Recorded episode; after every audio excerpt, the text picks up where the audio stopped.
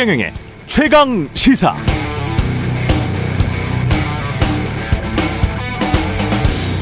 네, 대한민국의 주권은 국민에게 있습니다. 더구나 고 최수군 상병은 국방의 의무를 다하다 순직했습니다. 그럼 국가에 충성했죠. 윤석열 대통령은 사건 발생 초기 엄정하고 철저하게 수사해 이런 일이 재발하지 않도록 하라고 지시했습니다. 관련 사건을 수사한 해병대 전 수사단장 박정훈 대령은 엄정하고 철저하게 수사한 뒤 수사 결과를 경찰청에 이첩했습니다. 박정훈 대령은 군인으로서 맡은 바 역할을 다 했을 뿐이죠. 그 이첩 과정 또는 이전에 무슨 일이 일어났는지가 관건입니다. 국방부 차관이 문자를 보냈는가? 보냈다면 차관은 누구의 지시로 문자를 보냈는가? 국방부 법무관리관이 구체적 수사 지침 가이드라인을 제시한 것인가? 누구의 지시였는가? 누가 누구를 보호하기 위해 사건을 축소 은폐하려 한 것인가? 이제 사건의 진상 규명은 물론 누가 누구를 보호하기 위해 사건을 축소 은폐하려 한 것인지에 대한 진상 규명도 필요해 보입니다. 사건이 사건을 낳고 있습니다.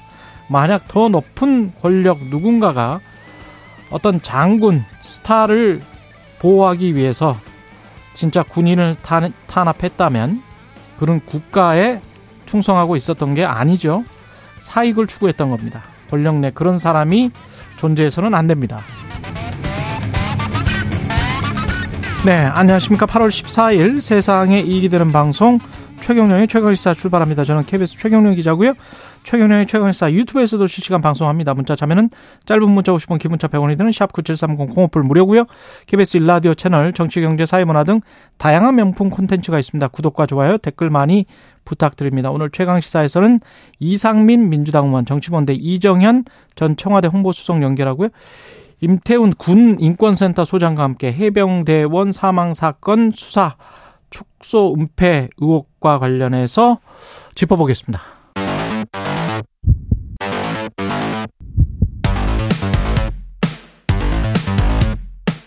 오늘 아침 가장 뜨거운 뉴스 뉴스 언박싱 네 뉴스 언박싱 시작합니다. 네. 민동기 기자 김민아 시사평론가 나와 있습니다. 안녕하십니까? 안녕하십니까? 예, 잼버리 파행과 관련해서 감사원이 이제 책임 규명에 나섰습니다. 이번 주에 감사에 착수할 것으로 보입니다. 일단 잼버리 조직위, 전라북도 등 관계 기관을 비롯해서요. 여성가족부, 행정안전부 등 지원 부처에 대한 감사 준비에 착수를 하는데요. 원래는 국무조정실 공직복무관리관실이나 예. 아니면 대통령실 공직기강 비서관실이 감찰 주체로 거론이 됐었는데 개처지세로 선정된 2017년 8월부터 6년 동안의 준비 상황을 모두 들여다봐야 하기 때문에 일단 규모가 방대합니다. 그래서 어, 감사 대상만 최소 수백 명이 될 것으로 예상이 되기 때문에 뭐 이런 것들을 종합적으로 고려해서 감사원이 직접 나서기로 한 것으로 보이는데요. 일단 대회 유치 단계부터 뭐 부지 선정, 인프라 구축, 조직이 운영 실태, 예산 집행 내역 등을 살펴볼 예정이고요.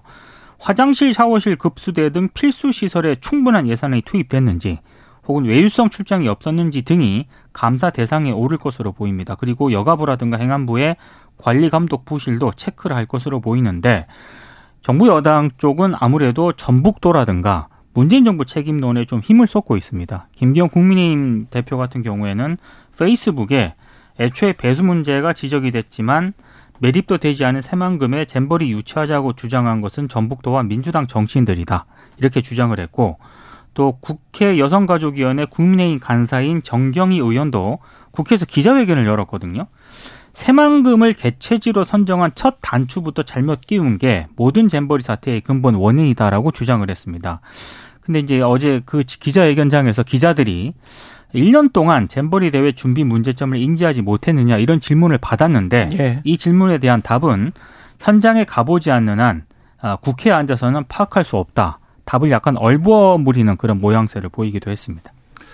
그러니까 사실 그 주장들의 일면 제가 볼 때는 타당한 지적입니다. 새만금의 그 매립이 안 된 간척지를 그러니까 해창갯벌을 매립하려는 목적으로 이 부지를 거기로 선정한 거 아니냐. 그러니까 매립이 잘 안 되고 있으니까 매립 속도를 더 내고 그리고 그 매립하는 겸해서 SOC 사업이나 이런 걸 딸려는 의도로 전북도가 이 사업을 이렇게 유치하려고 한 거 아니냐. 그 지적에 제가 볼 때는 그게 이제 근본 문제라는 지적은 상당히 제가 볼 때는 일리가 있거든요. 거기서 잘못된 건데 이제 그 다음 과정에서 그 사실 다 예상된 문제 아닙니까? 이게 매립이 제대로 안 되는 상황에서 계속 매립을 해야 되고 매립을 하고 나서도 이 염도가 높으니까 나무를 심지 못하고 나무를 심을 때까지 기다리는 그 시간도 이제 이, 이 일정에 이제 들어가 있지 않았던 것이고 배수가 될 리도 없는 것이고 이런 상황들 다 예상됐다라고 하면 사실 전 정권에서 문재인 정권에서 뭐 예를 들면 개체지와 관련된 이런 문제들을 이제 뭐좀 어 수습을 한다든지 뭔가 이제 조치가 있었어야 될 것 같은데 그러지 않고 여기까지 왔다라는 문제가 분명히 있는 것이죠. 근데 또 그런 거에 더해서 이런 문제들이 또 계속 지적이 됐단 말이에요 국회에서.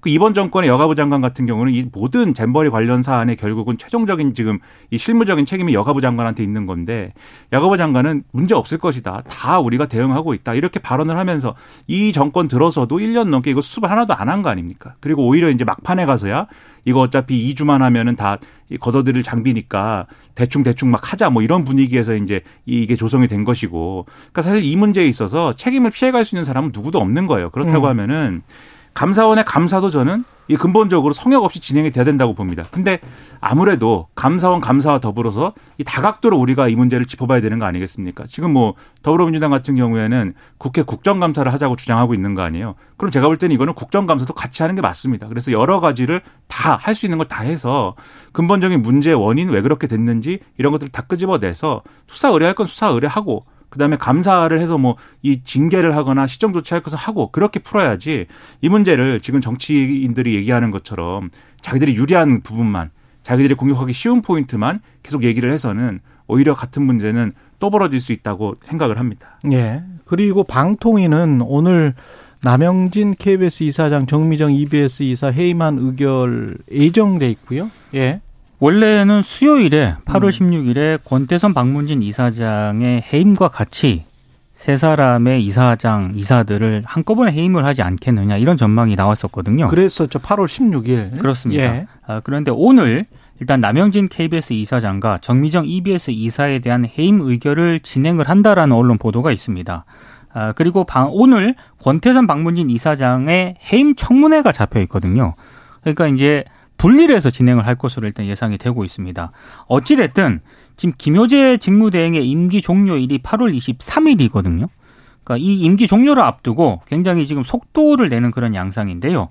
통상 수요일에 전체 회의를 열어서 안건을 처리를 해왔고 그리고 월요일에는 상임위원 간담회를 지금까지 여는 게 일종의 관례였는데 음. 이런 관례에서도 상당히 벗어나 있는 그런 모양새입니다. 방통위는 남영진 이사장에 대해서는 일부 업무 추진비 사용 내역을 문제 삼아서 해임을 밀어붙이고 있고요. 권태선 방문진 이사장 같은 경우에는 감사원이 방문진에 요구한 MBC 관련 자료를 제출하지 않은 점을 문제를 삼고 있습니다. 그리고 정미정 EBS 이사에 대해서는 2020년 TV조선 재승인 심사 점수 조작 의혹과 관련해서 기소가 됐거든요, 지금. 예. 이 기소된 점을 해임 사유로 들고 있습니다. 당사자들은 전부 반박을 하고 있습니다. 남영진 이사장은 일단 의혹이 제기된 사용 내역에 대해서는 이미 해명을 내놨다라는 입장이고요. 권태선 방문진 이사장은 방문진의 MBC의 자료 협조 요청을 했지만 제출을 하지 않아서 감사원에게 직접 받으라고 한 것이다. 박문진은 강제할 권한이 없다라는 입장을 내놓았습니다. 그리고 정미정 EBS 이사는 검찰의 일방적인 주장일 뿐 합법적 절차에 따른 수정이었다라는 입장을 보이고 있는데요. 오늘 KBS 방문진 EBS 이사들이 방통위 전체 회의 직전에 정부 과천청사 민원실 앞에서 긴급 공동 기자회견을 가질 예정이라고 합니다. 그 이틀도 이제 급박한가 봅니다. 원래 이제 빨리빨리 하죠. 네, 16일에 네. 뭐할 것이다라고 예상을 했을 되게 때도 급하신 것 같습니다. 네, 네 16일에 KBS는 일단 14일. 그렇죠. 네, MBC는 16일. 네, 16일에 할 것이다라고 네. 다 같이 할 것이다라고 예상했을 때도 아 그때도 일정이 상당히 급하다 이렇게 여기서 막 얘기를 했는데 네. 14일에 하겠다. 그러니까는 이게 지금 말씀하셨듯이 전체 회의가 원래 수요일 날 있단 말이죠. 그 월요일은 간담회를 하는데 어차피 근데 모양새가 아마 이 야당 추천인 김현 방통위원 아마 퇴장하거나 뭐 참여하지 않을 것이고 어차피 두 명이 하는 그렇죠. 건가요? 네. 두 명이 하는 그림이니까 뭐 그게 간담회든 전체회의든 뭐 안건 처리를 그냥 하면 되지 않느냐 뭐 이런 생각 아닐까도 싶은데 저는 뭐 이사장이든 이사든 잘못을 했거나 뭐그 분명히 있으면은 그거를 물어서 뭐 해임도 할 수 있고 뭐 다 할 수 있죠. 그 하는 것은 뭐 당연히 할 수 있는 건데 지금 예를 들면은 그 지금 잘못이라고 하는 것의 핵심적인 내용이 이제 어, 뭐냐라는 것에 결론이 있느냐 이건 좀 의문이거든요. 그러니까 이제 남영진 이사장 같은 경우에는 뭐 카드 법인 카드를 잘못 쓴 것 등등의 어떤 내용 아닙니까? 근데 그게 예를 들면 수사나 이런 걸 통해서 뭐 어떤 결론이 난 것인지 이런 것들 아직 잘 모르겠고 그다음에 지금 뭐 남영진 이사장 같은 경우에는 MBC의 경우에는 감사가 뭐 어떻게 끝나고 뭐 이게 자료가 뭐 나와가지고 이제 논란이 되는 건지 그런 것도 사실 감사 결과가 아직 안 나왔습니다. 그렇죠. 잘 모르겠고 그게 MBC의 경우에는 이 박문진의 경우에는 그렇다고 하면은 바늘허리에 실매 갖고 지금 하는 거 아니냐라는 비판도 나오는 거거든요. 절차적으로 보면은. 근데 이렇게 급하게 해야 되는 이유는 크게 이제 두 개로 이 여의도 호사가들이 이제 해석을 하는 것 같아요. 첫째는 늘 호사가는 아니고요. 예. 그렇죠. 뭐 여의도에 말하기 좋아하는 사람들이 저 같은 사람들이죠. 음. 이제 그 이제 두 가지다. 첫 번째는 이제 총선 전에 아무튼 다 마무리를 해가지고 예. 이거를 이제 확실하게 이제 끝내놓자라는 거 하나. 두 번째는 이동관 방통위원장이 이 되고 나서 이제 이러한 일을 하면은 아무래도 손에 피가 묻게 되니까 이 비유하자면 그러면 이게 또 나중에 흠이 되기 때문에 절차적으로 예를 들면 민주당이 뭐 일각이 주장하는 대로 탄핵이라든가 이런 뭐 빌미를 잡힐 수 있는 것에 대해서 미리 이렇게 그렇지 않는 상황으로 가는 거다. 이 주장을 하고 있고 세간에 뭐 말이 많습니다. 이렇게 하고 나서 지금 이제 김효재 지금 직무대행의 경우에는 또 다른 좋은 자리로 간다 뭐 이런 얘기도 있고 해서 뒤숭숭한데 뭐 다 그런 소문을 말씀드린 것이고 그런 것이 뭐 확정적인 건 아니지 않겠습니까? 그래서 어쨌든 이런 해석까지 나올 정도로 상당히 절차에 대해서는 의문이 많은 상황이다라는 말씀을 드리겠습니다. 소문대로 될 수도 있어요. 예. 그렇죠. 소문이 뭐 소문으로 끝나는 예. 일도 있지만 실현되는 간다고 경우도 간다고 그렇죠. 하는 쪽도 지금 어떤 이사장의 해임 절차가 지금 진행되고 있는 거 아니에요? 뭐 그렇죠? 그런 얘기가 있죠. 네. 그러니까 이게 절차의 문제, 시기의 문제, 그 다음에 무엇보다 이제 의도의 문제가 있는 것 같고, 그 다음에 해임과 관련해서는 늘 항상 이 그동안에 이제 법원 판결이 나왔었잖아요. 이게 이럴 일이었냐. 그래서 이게 그럴 일이 아니었다. 그 정도는 아니었기 때문에 해임은 무효다. 이게 매 정권마다 계속 이 판결이 나왔는데 대법원 판결까지 전부 다. 근데 이제 또 같은 일을 반복을 하고 있는 거예요. 그 정도 일이었나 와 관련해서 또 소송을 하게 될 것이고 그러면 또 어떤 결과가 이번에는 나올지 모르겠습니다. 근데 의도는 명백히 어 언론에 의해서 의심받고 있는 거는 사실인 것 같습니다. 뉴욕 타임즈가 오늘자에 캔사스에 있는 작은 아주 작은 정말 어 어디 그 편의점만 하더라고요. 사진을 보니까 그런 작은 신문사에 검찰이 압수수색을 친 것 같아요. 어떤 일이 있어가지고 그거를 언론자유 탄압이다 헌법 헌법 수호 헌법과 관련해서 음. 거기는 1조잖아요. 네. 네. 언론 자유라는 게 표현의 자유라는 게 그거 관련해서 아주 심각하게 기사를 아주 크게 실었더라고요. 캔사스에 있는 정말 작은 지역 신문사인데 근데 우리는 공영방송사 두 곳이 그런 의심을 받고 있는 상황인데 그냥 뭐 어, 평상적이라고 해야 될까요? 야, 일상적으로 항상 아, 또 시작했구나. 뭐 이런 느낌? 예, 네, 이런 느낌을 가집니다. 지금 예. 전해드린 이 그 양 방송사 이사장이라든가 네. 그 공영방송 이사 해임 관련한 그 보, 언론 보도 있지 않습니까? 그렇죠. 이 언론이 이, 이 내용을 다루는 보도 자체량이 적습니다. 그렇죠. 예. 네. 그냥 뭐 그런 거죠. 뭐 민주주의의 수준인 것 같습니다.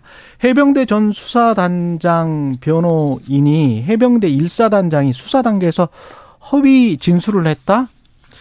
그런 주장이 제기가 됐습니다. 예. 예, 왜냐하면 지금 최수근 상병 사건과 관련해서 임성은 해병대 1사단장이 예. 사고 발생에 앞서 가지고요. 병사들이 안전 장비를 착용하지 않은 채 수중 수색을 한 것을 보고를 받고도 예. 안전 조처를 지시하지 않았다는 그런 의혹이 지금 제기가 그렇죠. 된거 아니겠습니까? 예. 그런데 이 해병대 수사단이 수사를 했는데 음. 수중 수색을 임 사단장이 보고를 받았는데 수사단 조사에서 사전에 보고받은 사실이 없다고 진술을 했다는 겁니다. 나는 사전에 보고받은 사실이 없다. 그렇습니다. 다 안전 장비 장착한 줄 알았다.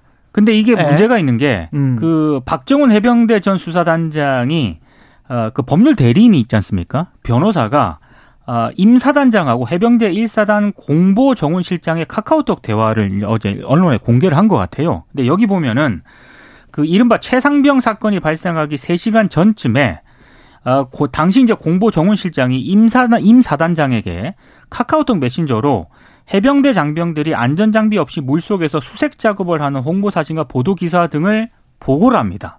그 보고를 받고 임 사단장이 어, 한 시간 뒤에 훌륭하게 공보 활동이 이루어졌구나라고 답을 하는 그런 내용이 있거든요. 그런데 문제는 이 수사단 해병대 수사단이 수사를 했을 때 해병대에서 언론에 제보된 것을 보고 수사다 수사관이 임 사단장에게 이 사진 언제 봤느냐라고 물었거든요. 근데 당시 임 사단장이 뭐라고 답을 했느냐?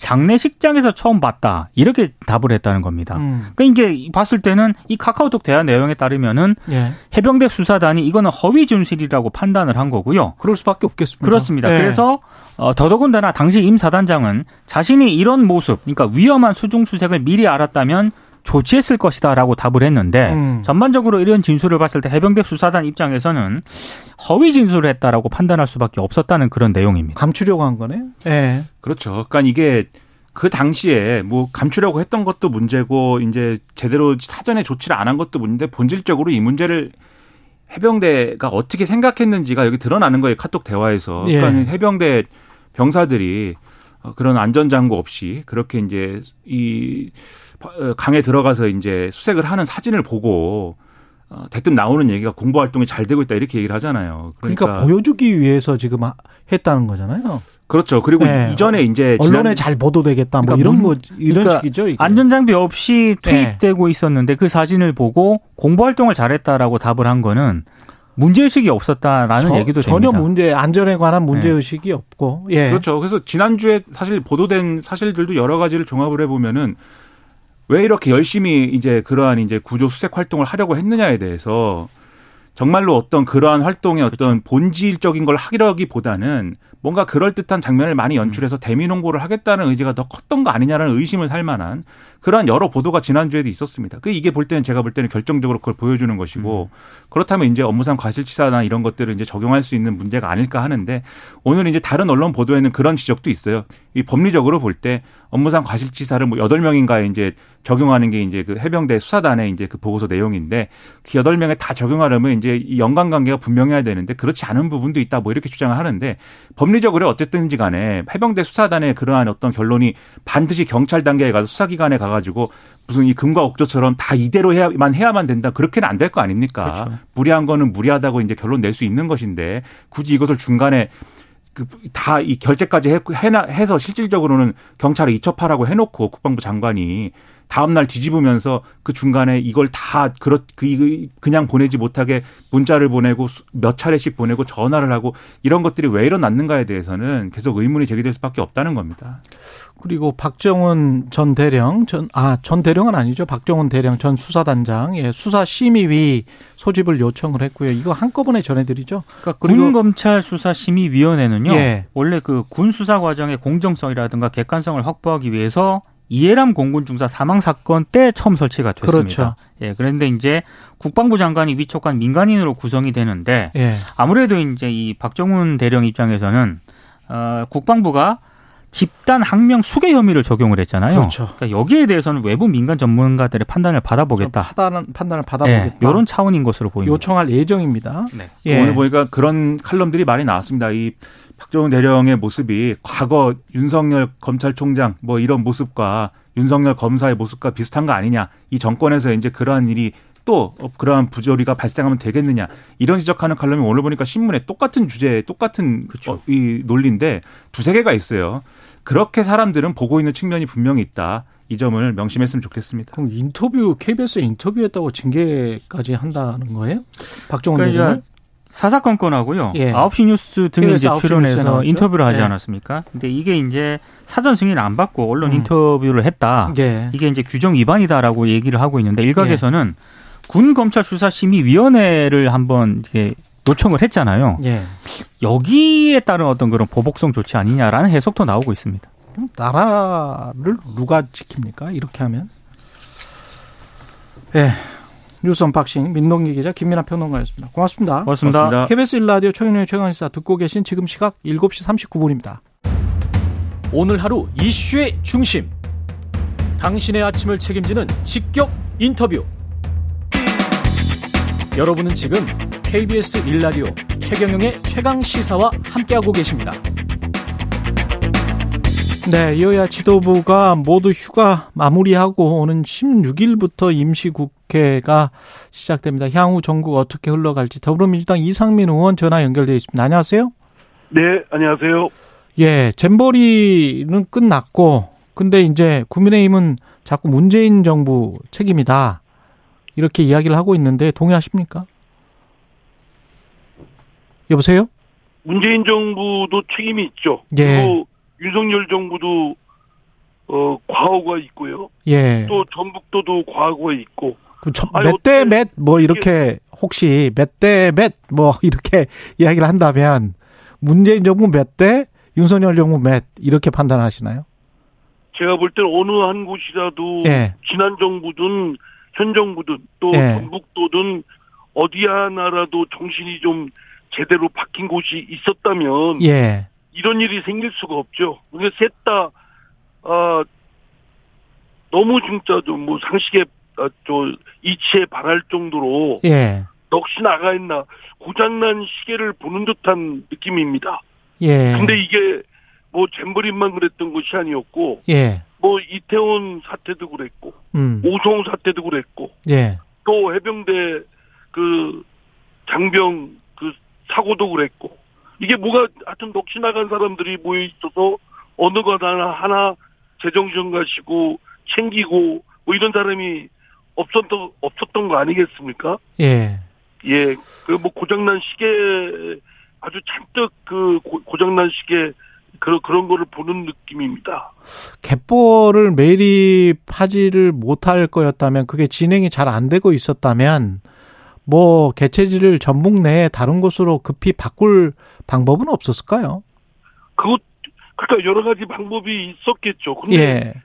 전혀 그런 것들에 대해서 뭐 문제가 없는 것처럼 저는 음. 전에 듣기로는요 예. 아직도 밤에는 뭐 아, 서늘하다 뭐 이불을 덮어야 된다 뭐 이런 얘기를 하는 어, 그런 공직자들도 있다고 하는데 예. 그러니까 현장의 그런 상황하고 전혀 뭐 인지도 못하고 뭐 챙기지도 못하고 뭐 그냥 망연히 그냥 멍하니 있다가 당한 꼴이 아- 아니었나 싶습니다. 예.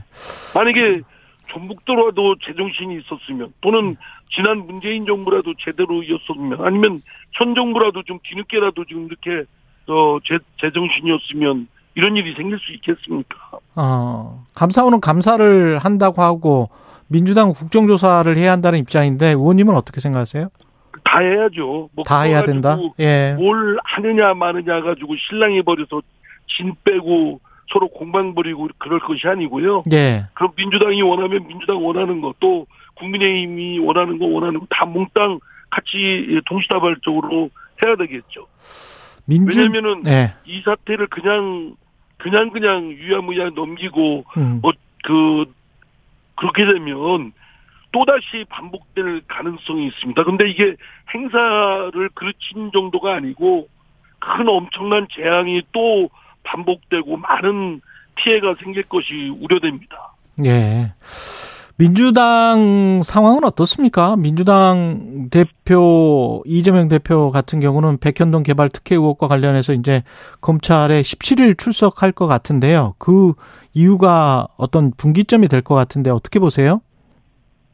글쎄요, 이제 지금 백현동 조사를 그 피의자 신문 조서 어, 조사를 이제 어떻게 받느냐가 달려 있고 예. 또그 대북 송금 사건 있지 않습니까? 예. 뭐 이화영 전 부지사의 그 공판정에서의 법정에서의 진술이 이제 어떤 거냐에 따라 좀 자, 어, 유동적이지 않을까 싶습니다. 음.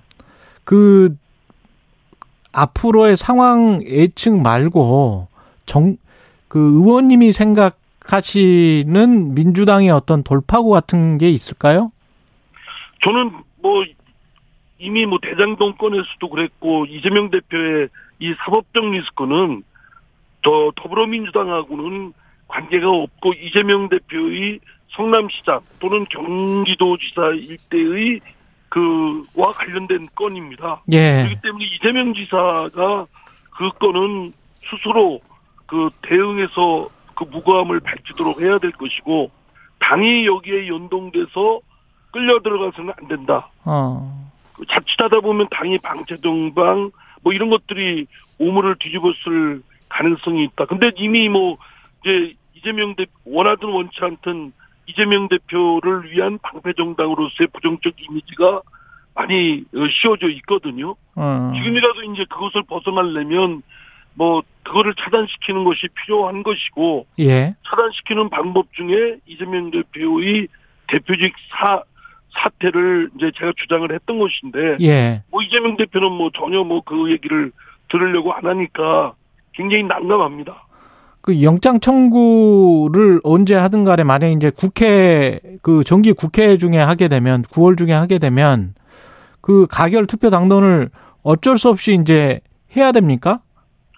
검찰이 여러 가지 그 수사나 뭐 이런 등등이 정략적인 그런 냄새가 상당히 의심되는 부분이 있습니다. 예. 그럼에도 불구하고 어쨌든 그런 빌미를 제공한 건 또 이재명 대표 쪽에도 있는 것이기 때문에 예. 이미 이재명 대표도 스스로 대선 과정에서도 약속을 했고 또 어, 어, 얼마 전에 교수단체 대표 연설에서도 그 불체포 특권을 포기하기로 공언했지 않습니까?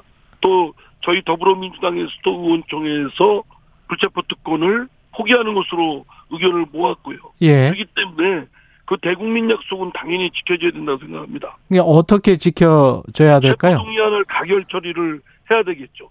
가결 가결 처리를 해야 된다. 근데 가결 처리를 해 달라고 이원우 의원은 어, 모든 의원이 가결표를 던져 달라라는 식으로 이재명 대표가 명확하게 말을 좀 해줬으면 좋겠다. 그런 거 아니에요? 아니 뭐 그걸 하건 안 하건 예. 약속은 지켜야 되겠지만 예. 국민들께서는 여전히 그 약속 지킬까?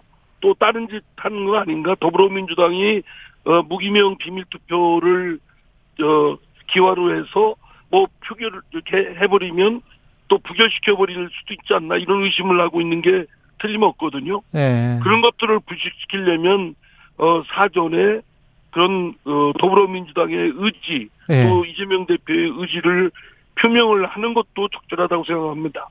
만약에 만약의 경우에 이제 이재명 대표가 사퇴를 하고 어 검찰 뭐 사법부의 시- 영장 실질 심사를 받게 된다면 어떻게 보세요? 그 다음에 민주당은 그러면 탄탄대로입니까?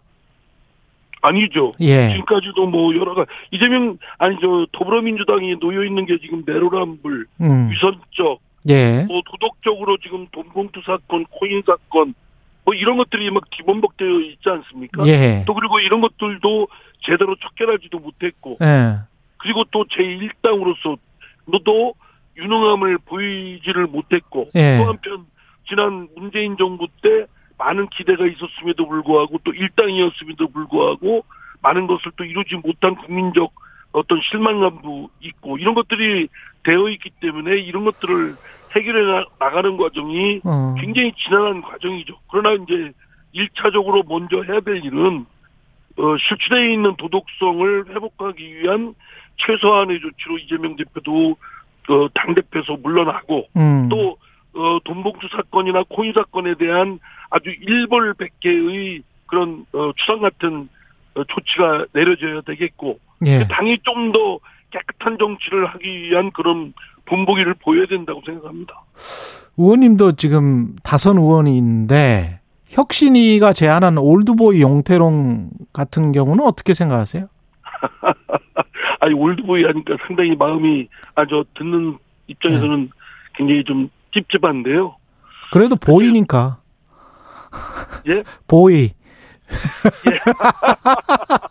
예. 뭐 아닌데 하여튼 그렇게 어, 썩뭐 좋은 깔끔한 이미지는 아닌 것 같은데요. 예. 이제 선출직은 어, 뭐 예. 제가 저도 이해 당사자니까 어, 말하기가 참 그렇습니다만은 어, 일반론을 말하면 예. 선출직은 일정한 임기를 어, 채우면 다시 또 정기적으로 심판을 받지 않습니까? 예. 그래서 유권자로부터 신임을 받으면 또 어, 연임해서 할 수 있는 것이고 음. 신임받지 못하면 또 퇴출되는 것이고 저는 그래서 그러한 것들이 자연스럽게 이루어졌으면 좋겠습니다. 괜히 선거를 위해서 마치 분식하기 위한 무슨 저 분치라는 용도로 그런 청년 세대를 영입한다 하는 한다든가 또는 뭐 어, 어또 다선 의원을 뭐 어떻게 한다든가 이렇게 짐짓하는 모습은 사실은 대국민 속임수다. 지금까지 많이 해왔지 않았습니까? 음. 오히려 유권자들의 심판에 맡기는 것이고 또 자연스러운 뭐 도덕성 심사라든가 이런 것들에 의해서 걸러질 것으로 저는 봅니다. 근데 이미지 쇄신론 같은 경우에 이재명 대표 사퇴론도 결국은 민주당 이미지 쇄신론 아닙니까? 그러면은 올드보이 영태론도 그것과 연장선상 같기도 하고요. 필요하면 당의 어, 당의 전략적인 거에 의해서 명분을 갖고 할수 예. 있겠죠. 그런데 그것이 반대파를 치기 위한 거라든가 음. 뭐 자기에게 어, 좀 고가운 소리 한 사람들을 치기 위한 거라든가 뭐 이런 것 용도로 써서는 안 되지 않겠습니까? 거기에는 합당한 기준도 있어야 되고 예. 또 근거도 있어야 되겠죠. 음. 근데 이- 일반적인 그런 도덕성 실추나 이런 것만 봐도 다섯만이 문제가 아니고 조선 중에서도 돈봉투 사건이나 코인 사건이 있지 않았습니까? 예. 또 맹종하는 그런 부류들도 뭐 다선, 초선 가질 거 없이 있었고요.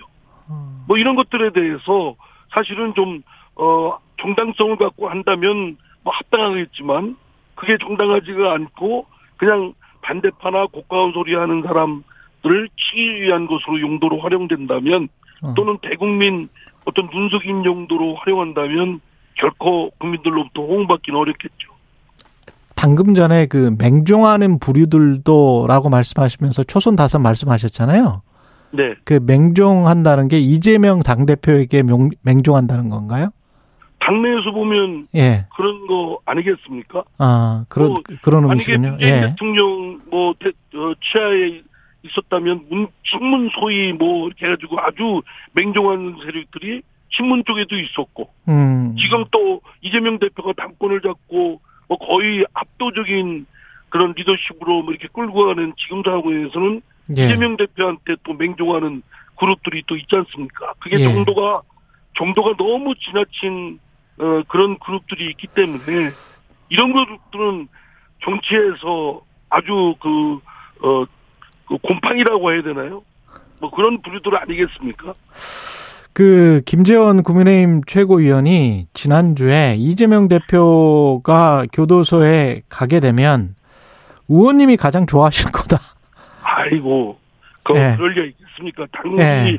당대표, 어, 인분이 뭐 교도소를 간다. 뭐 예. 그런 걸 상당하기도 싫습니다만, 음. 그, 그걸 뭐 좋아한다고 하는 건 그 김재원 최고가, 어, 좀 금도를 좀 벗어난 것 같습니다. 그렇군요. 아무리 상대당 얘기라 하더라도, 예. 어, 지나쳤다. 좀안 좋은 불행한 일에 대해서 예. 마치 그렇게 어, 조롱하듯이 하는 건 예. 좋은 정치인의 덕목은 아니라고 생각합니다. 그 이재명 대표가 뭔가 그 전에 어떤 뭐 검찰의 구속영장 청구를 할지 지금 예정된 어떤 수순 전에 정치적 승부수를 던질 가능성 마지막으로 어떻게 생각하십니까? 글쎄 모르겠어요. 또 저 어떤 분들은 이재명 대표가 그럴 용기가 있다라는 분도 있고 음, 또 어떤 분은 그런 용기와 배포가 없다. 음. 그러니까 지금까지 더불어민주당을 방패 삼아 버텨온 거 아니냐. 뭐 이런 어, 상반된 시각이 있는데 저 개인적인 생각은 있습니다만 방송에 말씀드리긴 그렇습니다. 궁금한데요. 그러니까 더. 괜히 또, 홈- 또 경고받을 수 있습니다. 예. 여기까지 듣겠습니다. 민주당 이상민 의원이었습니다. 고맙습니다. 네, 감사합니다.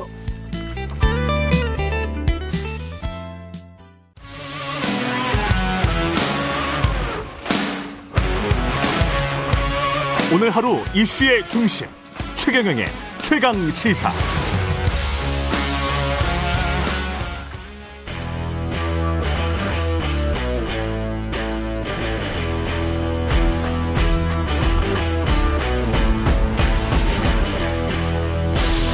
네, 한 주의 시작 여의도 정치를 깊이 있고 날카롭게 들여다보는 시간 정치 먼데이. 오늘은 이정현 전 청와대 홍보수석 전화 연결돼 있습니다. 안녕하세요. 아, 네, 안녕하십니까. 예, 오 나오실 줄 알았는데 전화네요. 아, 지방에 좀 있습니다. 아, 그러시군요. 예, 네네. 일정이 계셨군요. 네네. 예, 예. 그 잼버리 대회는 어떻게 평가하세요?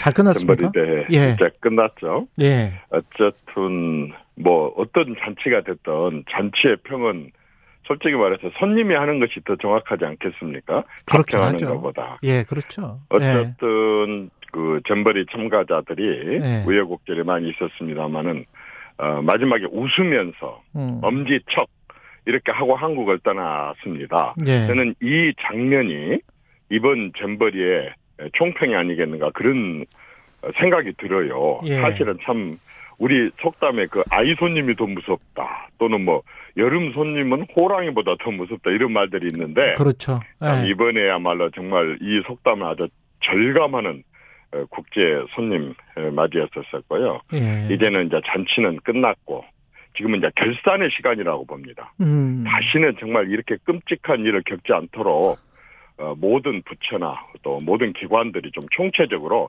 시스템 점검의 시간을 좀 가졌으면 어쩔까 하는 그런 생각이 좀 듭니다. 근데 외신에서는 평가가 그렇게 좋지는 않더라고요. AFP도 뭐 다 그런 것은 아니고 예. 사실은 어뭐 이렇게 저렇게 보는 시각이 있지만 음. 결국에 가서는 처음 어려움 겪은 사람 어, 겪고 나서 예. 또그 뒤에 시간을 보냈고 예. 어, 그리고 마지막 웃으면서 엄지쳐가고 가는 그 당사자들의 평이 가장 정확한 평이 아니겠습니까? 이런저런 평은 충분히 있을 수 있고 또 아까 외신이 예. 굉장하게 그렇게 에, 뭐랍니까 약간 좀 비판적으로 어, 많이 썼죠. 예, 비판적으로 보는 시각도 분명하게 에, 초반에 예. 에, 그런 시각을 가질 수 있는 그런 준비 부족이라든가 운영에 있어서의 여러 가지 어려움 이런 것들을 보여준 바가 있기 때문에 저희들이 감내할 일이라고 봅니다. 그 누구 책임이라고 보십니까? 아까 이상민 의원한테도 비슷하게 여쭤봤는데 몇 대 몇 뭐 이렇게 해서 예 문재인 정부 사실. 책임론을 많이 지금 부각시키고 있는데 국민의힘에서는 에, 예. 뭐 누구 어, 탓을 하고 예. 할 그런 일이 아니라고 봅니다. 솔직히 예 이번 사안에 대해서는 어, 큰 소리 칠 사람 한 사람도 저는 없다고 봅니다. 음. 아, 정말 모두가 부끄러워해야 될 일이지. 예 어제 오늘 이 행사를 한 것도 아니고 오래 전부터 준비를 해 왔었고 그렇죠. 수많은 예산이 투입이 됐었었고 어, 또 충분한 조직들이 있었었고 그럼에도 불구하고 몇 년 동안 준비해서 이런 모습을 보였다고 하는 것은 어, 정말 어, 누가 큰 소리를 칠 수 있겠어요. 모두가 저는 부끄러워해야 아, 된다고 좀 봅니다. 예. 근데 그렇게 하다 보면 모두가 부끄러워 모두의 책임은 또 누구의 책임도 아니다. 이런 말이 있고 그 대통령에게 선물을 줬을 때 바이든 대통령이 더벅 스탑스 이어 트루만 대통령의 그 어떤 상징적인 사인 패를 줬단 말이죠. 그러면 결국은 책임져야 될 사람이 누가 있어야 될 것 같은데 안철수 의원은 가장 큰 책임 있는 장관은 해임해야 된다. 아, 이렇게 이야기를 하더라고요. 어, 이제는 대한민국이 예. 상당히 수준 높은 나라입니다. 반드시, 반드시 이번 같이 이렇게 에, 정말 부끄러운 그러한 어, 행사를 어, 초반부터 준비하고 진행을 해왔다고 하면은 예. 당연히 정상적인 국가라면 처음부터 끝까지 이런 대회를 누가 어떤 식으로 유치를 했으며 어떤 준비가 각오가 돼 있었고 어떤 목표가 있었고 또 예산은 어떤 식으로 집행이 됐고 준비는 어떻게 했고 진행 과정에 있어서 문제점은 없었는지 또 그장에 그 동안에 관리 감독의 문제점은 없었는지 또 사후에 어떻게 될지 이건 정확하게 평가를 해야 됩니다. 만약에 정말 초반에 이런 일이 없었다고 한다면 음. 많은 문제점들을 다 덮고 어쨌든 그냥 무사히 끝났다고 한다면 성공적인 대회를 아마 보고서를 썼을 겁니다. 예. 근데 어떻게 보면은 기왕 터진 문제고 사실 우리가 능력이 없어서 이런 건 아니었거든요. 35년, 40년 전에도 월드컵이나 올림픽을 치러내고 어 그리고 많은 국제 행사를 지금까지 성공적으로 잘 치러왔습니다. 음. 같은 지방도 전남 순천의 경우에는 그렇게 모두가 다 호평을 하고 지금 600만 명이 넘게 정말? 와서 벌정도 잘 진행이 되고 있지 않습니까? 예, 예. 모두가 못, 못하는 게 아닙니다. 이번의 경우에 못했기 때문에 이번의 경우에 한해서 정말 철저하게 에, 그, 이 시스템이 어디가 문제 있었던지 점검을 하는 게 중요하지. 지금처럼 니 탓, 내 탓, 니 탓, 내 탓, 과거 정권 탓이다. 아니면 지금 현 정부가 잘못이다. 진짜 정치권이요. 네. 국제 망신은 이번에 지금 정치권이 시키고 있는 것입니다. 이렇게 어마어마한 위기에 처해 있는 상황 속에서도 다 서로 내탁 공방을 하고 있는 이 정치권을 외국 사람들이 왜 외신이 봤을 때 뭐라 그랬겠습니까? 이 진짜 말하자면은 국제 망신을 시킨 사람들, 정치인들, 당신들이야. 라고 얘기하지 않겠습니까? 사실 어려움이 있습니다. 위기도 있을 수가 있습니다. 음. 그러나 그런 위기가 있을 때 모두가 다 포기하고 중단하고 그냥 넘어져서 자빠져서 이렇게 그 보는 게 맞습니까? 누구나 다 나서서 온 국민이 하나가 돼가지고 음. 이런 위기를 같이 극복해내는 거 이게 지금까지 대한민국 아니었습니까? 저는 잠깐만, 뭘 잠깐만, 아, 잠깐만요. 이번에- 예, 예, 잠깐만요. 근데 그거 그 저희는 이제 세금을 내고 시민사회는 세금을 내고 국가가 그거를 하기로 했잖아요. 정부가. 그리고 조직이라는 게 있고 조직이 안에 장관이 세명이나 있고 그러면 거기에서 예산이 부족하면 더 예산을 당겨서 하든지 국가 지원 행사잖아요. 그러면은 누군가가 책임은 져야 되는 거 아닙니까? 당연히 책임을 지금 그래서 제가 예. 시스템 점검을 하자는 거 아닙니까? 이제는 음. 전체는 끝났고 예. 지금은 이제 시스템 점검으로 들어가야 된다는 거예요. 예. 지금처럼 방금 어 우리 최 기자님께서 예. 말하신 것처럼 이렇게 장관이 뭐가 이런 식으로 다 미리 표적을 삼아가지고 이렇게 하면은 정확한 진단이 나오겠어요? 어떻게 왜 이걸 지방에서 유치를 하게 됐고 지방 준비하는 유치해서 준비해가는 과정이 어떻고 하나부터 열까지를 다 점검을 해봐야 되고 여기 이렇게 하기 때문에 온 국가가 이 이름만 매달릴 수 없기 때문에 조직이라는 걸 만든 거고 집행이라는 걸 만든 거고 준비라는 거고 정부는 어떤 기관입니까? 지원기관입니다. 이런 국제 행사를 하게 되면 예를 들어서 지방에서 유니버시아드를 한다, 지방에서 아시안 게임을 한다, 지방에서 수영대회나 육상대회를 한다. 정부는 지원기관입니다. 그러면 그걸 유치하고 하는데 이렇게 정부가 책임이 없다는 게 아닙니다. 정부도 책임이 있고 그러나 지원 기관 말고 실제로 집행하고 조직하고 하는 그런 기관들이 책임을 맡아서 제대로 했어야 된다는 거죠. 그래서 지금은 누구 탓이다라고 표적을 삼지 말고 전반적으로 한번 어, 이것을 정비를 해보고 점검을 해보고 그래서 다시는 진짜 이렇게 끔찍하고 정말 이렇게 창피스러운 일이 있을지 말 않도록 하는 게 더 중요하지 않겠어요? 꼭 지금 누구를 꼭 집어가지고 저 사람만 채워내면 마치 문제가 다 해결된 것처럼 이제는 그런 식의 그 어떤 사후 처리나 사후 평가는 좀 자제를 해야 된다고 봅니다. 근본적으로 글쎄요. 뭐가 문제 있는지를 찾아가지고 그 반복되지 누구- 않도록 하는 게 중요하다고 봅니다. 누구의 책임을 묻지 않으면 다음에 또 재발될 것 같아서 그래서 책임자에 관한 처벌이나 이런 거를 하는 게 아닌가요? 꼭 해야 됩니다. 꼭 해야 예. 됩니다. 그러기 위해서 총체적이고 전반적인 점검을 하자는 얘기지 음, 제가 단 한 번도 처벌을 하거나 책임을 묻지 말자고 하지 않았었습니다. 알겠습니다. 책임을 묻기 위해서도 총체적인 점검을 하고 책임만 묻고 끝날 겁니까? 그 다음에 또다시 그런 사고나 또 그러한 실수나 그러한 준비 부족이 일어나지 예. 않도록 하는 것이 그게 훨씬 중요한 거다. 지금 저는 그런 말씀을 드리는 겁니다. 수- 저는 하지 말자는 게 예. 아니고. 수습 과정에서 그 정부가 동원하는 것처럼 아까 88 올림픽도 말씀하셨습니다만은 우리가 사실 그때는 기억하시겠지만 뭐, 뭐 길거리에 있는 그 뭐 노점이나 이런 것들도 다 일시에 그냥 다 치워버리고 중국처럼 할 수 있었던 그런 상황이었고 그런 권위주의 정부였고 지금은 민주주의 정부에서 정부가 보인 태도는 상당히 좀 과거처럼 또는 뭐 어떤 권위주의 정부나 독재 정부처럼 좀 동원을 하는 듯한 그런 어 인상을 받았거든요. 그런 건 없었다고 세- 생각하세요? 아, 저는 예. 어, 최 기자님 말씀에 동의를 못합니다. 왜 예. 그러냐면 아까도 내가 얘기했습니다. 예. 이건 지방에서 있는 국제 행사고 지방 어, 지방 자치단체가 유치한 거 아닙니까? 예. 정부는 지원 기관이었어요. 그래서 족- 독자적으로 어, 이렇게 조직위원회에서 잘 하기를 바랬고 연맹에서 잘 하기를 바랬는데 태풍이 몰려오고 그 다음에 준비 부족한 게 나중에 발견이 됐고 깐따가면 중단될 수도 있고 축, 축소될 수도 있고 변경될 수도 있었습니다. 음. 이 중단, 축소, 변경은 누가 하게 되냐면 정부가 하는 게 아니고 국제 연맹이 합니다. 따라서 정부가 강요를 했다는 것도 맞지가 않고 또 이제 지금 말씀한 것 중에 아마 가수 얘기도 하는 것 같은데 음. 가수들도 당초에 장소만 어그 말하자면 새만금에서 서울로 옮겼을 뿐이지 예. 원래 출연하기로 했었던 가수들이었고 그 중에 한 팀은 사실 그 주간 방송사 KBS죠 주간 방송사에 다른 프로그램에 출연하기로 되어 있었다가 이쪽으로 이렇게 출연을 했다고 합니다. 이게 정부가 강요를 해서 된 거고 또 이런 위기 상황 속에서 이 손님들을 잘 맞이해야 되는데 이게 하지 말아야 될 일을 한 겁니까?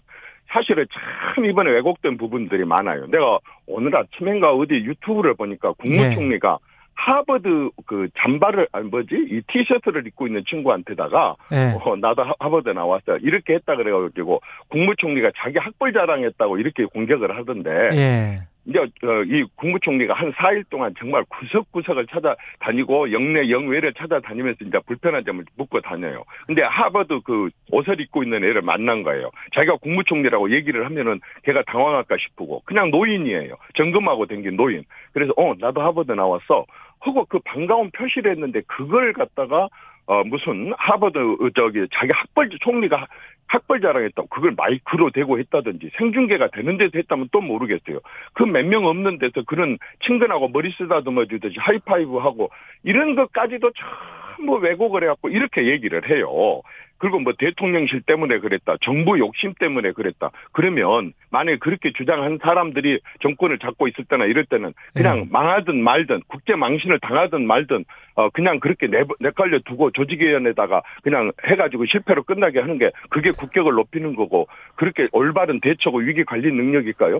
저는 항상 이런 일이 있을 때마다 예. 정말 국민이 정부가 종교단체가 심지어는 대학교와 일반 자원봉사자들이 다 나서서 마치 그 뭐 그 옛날에 새마을 운동하듯이 영차 영차 서로에게 힘을 뭐 부- 어, 불러 일으켜 주면서 용기를 불러 일으켜 주면서 해가지고 위기를 다 극복하고 마지막에 땀 음. 닦으면서 웃을 때게 그게 지금까지 대한민국의 DNA 아닌가요?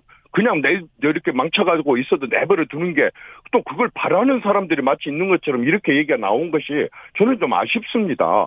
위기는 예, 알겠습니다. 얼마든지 그, 닥칠 수 있지만 그런 예, 위기를 예. 어떻게 극복하느냐인데 국민이 하나가 돼서 극복을 했잖아요. 의원님, 그, 그런데 국민의힘에서 뭐 전북도가 문제다, 전 정권이 문제다, 이런 식으로 어떤 지역과 정권 지지자들 중심으로 해서 지금 의원님 말씀대로 하면 그런 갈라치기가 여권 내에서 일어나서는 안 되는 거 아니, 아니었습니까? 정말로 화납니다. 저는 예. 그 얘기를 듣고 예. 솔직히 그게 만약에 그런 논평이 당론이라 그런다면 저는 오늘 탈당하겠습니다. 어. 정말 그런 어디 정말 그 어, 집권 여당에 하는 사람들이 이런 예. 걸 평할 때 어, 당연히 모든 부분에 모두가 다 책임이 있다고 한다면 집권 여당 책임은 더 큽니다.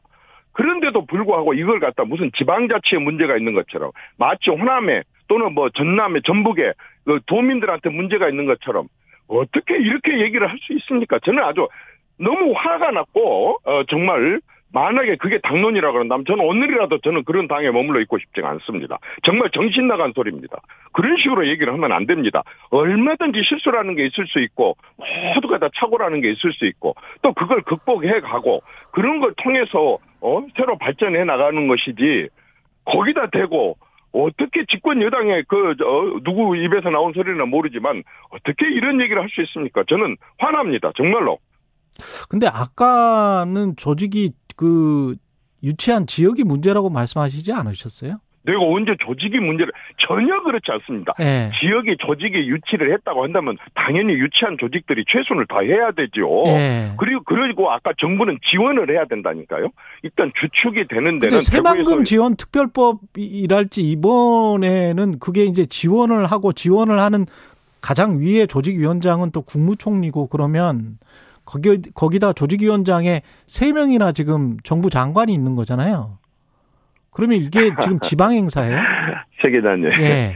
자꾸 그렇게 총리나 장관한테 그걸 묻고 싶습니까? 한번 아니, 따져봅시다. 그래서 아니 제가 문제가 법- 생기면 법에 나오- 문제를 법에 나온 대로 말씀드리는 문제를 거예요. 삼읍시다. 예, 예. 그런데 아직 지금 이제 전 잔치는 이제 막 끝났고 아. 이제 전체 시스템 점검을 하자고 하지 않았습니까? 예. 근데 왜 그렇게 미리 과표를 정하고 예. 좌표를 정하고 거기다 대고 먼저 포부터 쏘고 그다음에 음. 뭐가 문제지부터 찾으려고 합니까?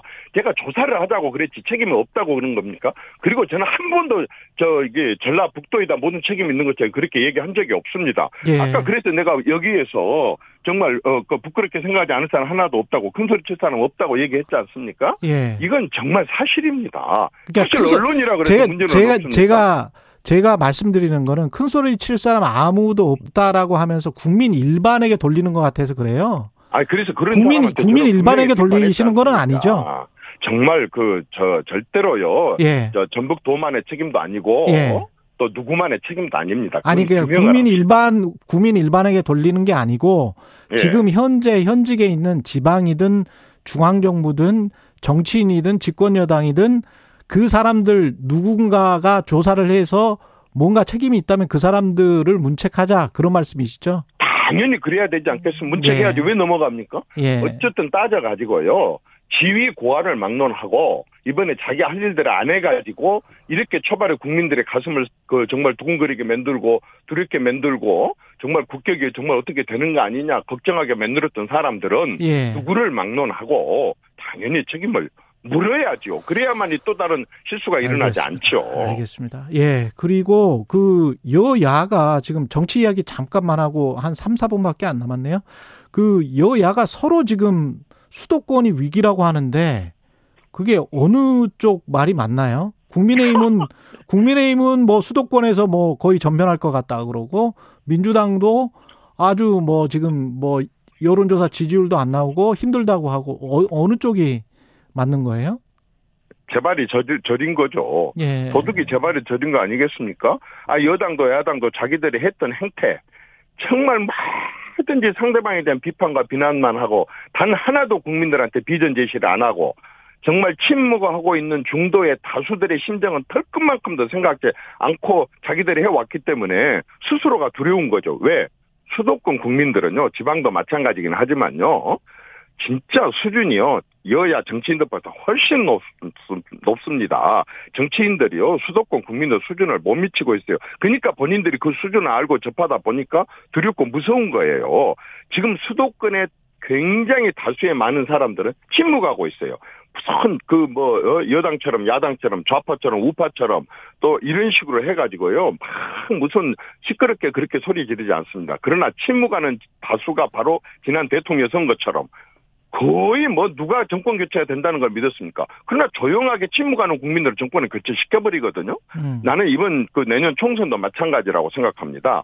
진짜 여야는요 서로 뭐 겁먹은 척 이렇게 하지도 말고 또 뭐 무슨 잘난 척도 하지도 말고 이 침묵하고 있는 다수의 예, 말하자면은 그 저 중도 사람들 이 사람들의 눈치를 살펴야지 무서울 정도입니다. 저는 저는 어, 한 발 떨어져서 지켜보니까 정말 국민들 수준이 이제는 무서워요. 여야 정치인들이 절대 지금 못 미치고 있습니다. 따라가지 못하고 있습니다. 서울 강서구청장 보궐선거 같은 경우는 국민의힘이 후보를 내야 될까요? 어떻게 보십니까?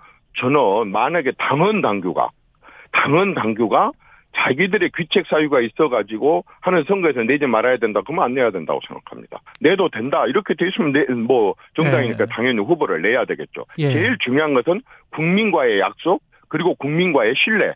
만약에 약속을 해놓고 안 지킨다면 선거 때 내선 내거는 어떤 공약을 믿겠습니까? 저거 다 거짓말이야. 그럼 뭘 보고 찍습니까? 만약에 경우 당헌 당규에 내가 지금 정확히 확인을 안 했는데 음. 만약에 우리 쪽에 귀책 사유가 있어갖고 보궐선거가 생기게 됐다. 그래서 그런 경우는 후보를 안 낸다. 당연히 안 내야죠. 예. 그 수도권 위기론 관련해서 국민의힘 같은 경우는 유승민, 이준석 등 뭐 지금 말씀하시는 중도 중도라고 정의를 하세요? 어떻게 보세요? 이분들을 껴안아야 된다 이런 주장도 있는데 어떻게 보십니까? 껴안고 말고 할 것 없이 예. 뭐당 소속으로 되어 있으면 당연히 당내 사람이고 예. 그런데 이제 저는 뭐 이준석 대표의 경우에는 좀 다르게 봅니다. 그분은 음. 당연히 에, 그 어떤 세대면에 있어서 젊은 분이고 어, 또 그분의 시각과 그 세대의 시각이 있을 수 있다고 생각을 합니다. 그러나 저는 유승민 어, 의원의 경우는 좀 달리 봅니다. 예. 두 분하고 저는 구분해서 보고 싶은데 아, 예. 유승민 에, 의원의 경우에는 항상 그 조직 안에 있으면서 조직 안에 있으면서 조직 안에다가 한탕 그좀 수류탄 까는 사람 나는 그렇게 늘 봅니다. 왜냐하면 조직 안에서 자기 의견이 다른 의견이 있을 때는 설득을 해야 되고 설득을 못했으면 자기 잘못이거든요. 예. 그러면 또저 저 참고 기다렸다가 또 설득을 하고 그래도 안 되면 또 조직에 따라야 됩니다. 그게 싫으면 나가서 정당을 만들든지 무소속으로 나가든지 하는 게 우리가 정당 선택의 자유고 어 그건 얼마든지 자기가 선택할 수 있습니다. 그러나 조직 안에서는 저게 뭐하고 똑같냐면요. 사람이 개를 무는 것하고 똑같습니다. 무슨 얘기냐면 절대적으로 자기 조직 내에서 자기를 자기 조직을 공격하고 비난하고 비판하면 그건 100% 뉴스가 되거든요. 그걸 너무 잘 알아요. 그 생리와 속성을 너무 잘 알아요. 그러니까 저분은 입만 열면 항상 상대 당에 대한 또는 상대에 대한 그런 어떤 그 저기 비판이나 이런 것이 아니라 항상 조직 내에서 자기 조직을 공격하고 비난하고 깎아 내려가지고 그것으로 뉴스를 사, 되는 뉴스거리를 삼아갖고 제공하는 게 거의 몸에 밴 것 같아요. 저는 그런 습성은 조직원으로서는 바람직하지 않다고 봅니다. 이준석보다 유승민이 더 문제다 이런 말씀이시죠? 이준석 이거 왜 문제입니까? 저는 이준석 같은 사람들도 당에 절대적으로 있어야 되고 그런 목소리도 필요하고 또 그걸 포용할 수 있을 정도의 정당이 돼야만이 전국 정당이고 어 그리고 구, 저기 어 말하자면 집권당으로서의 저는 자격이 있다고 생각합니다. 저는 뭐 이준석 대표에 네. 대해서는 털끝만큼도 비난하고 싶지 않습니다. 흥미롭습니다. 예, 지금까지 이정현 전 청와대 홍보수석이었습니다. 고맙습니다. 네, 감사합니다. 여러분은 지금 KBS 1라디오 최경영의 최강 시사와 함께하고 계십니다.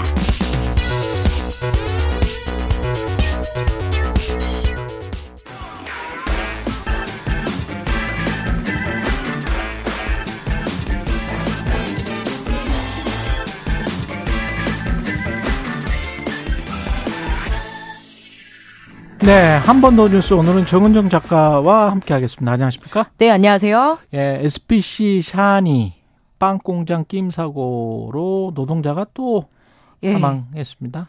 예, 지난 8월 8일이었습니다. 이제 일주일 정도 좀 지났는데요. 뭐 아시다시피 SPC는 우리나라의 가장 대표적인 제과제빵 기업이잖아요. 그렇죠. 어, 근데 이 성남 소재의 샤니 이 제빵 공장에서 56세 여성 노동자 A 씨가 이 반죽기에 배 부위를 끼워서 심정지 상태에서 아. 예, 후송이 되긴 했지만 사투 끝에 56세. 예, 10일 결국 운명을 했습니다. 일단 예. 상가 고인의 명복을 빌겠습니다. 이 A 씨가 맡은 작업이 2인 1조의 작업이고요. 그러니까 원형 스테인레스 통에 담긴 빵 반죽을 리프트를 타고 올라가서 이렇게 또 옮겨 싣는 과정인데 이때 이 A 씨가 노즐을 교체를 하고 있었는데 이 그러면 노즐 교체할 때는 기계가 멈춰야 그럼 멈춰야지. 되거든요.